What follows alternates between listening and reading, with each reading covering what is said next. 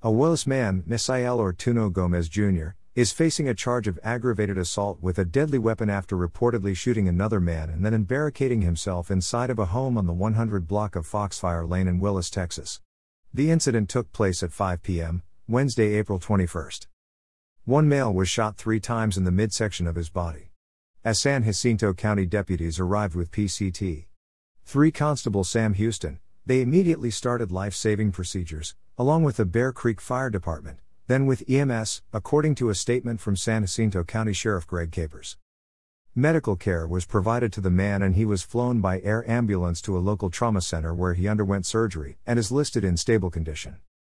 The deputies gathered facts at the scene and the last known location of the suspect was that he fled back into the house at the original address and barricaded himself in, Capers said.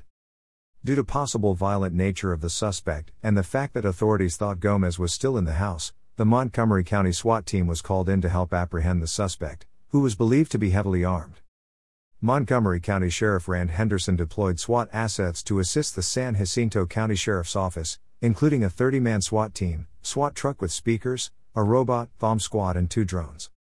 The MCSO SWAT team arrived on scene and then began a search of the entire area of 8 to 10 acres, as well as all of the outbuildings and houses located thereon, Caper said.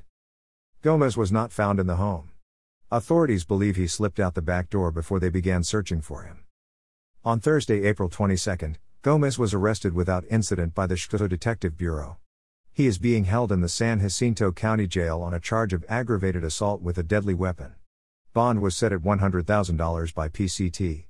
One Justice of the Peace Christina McGee.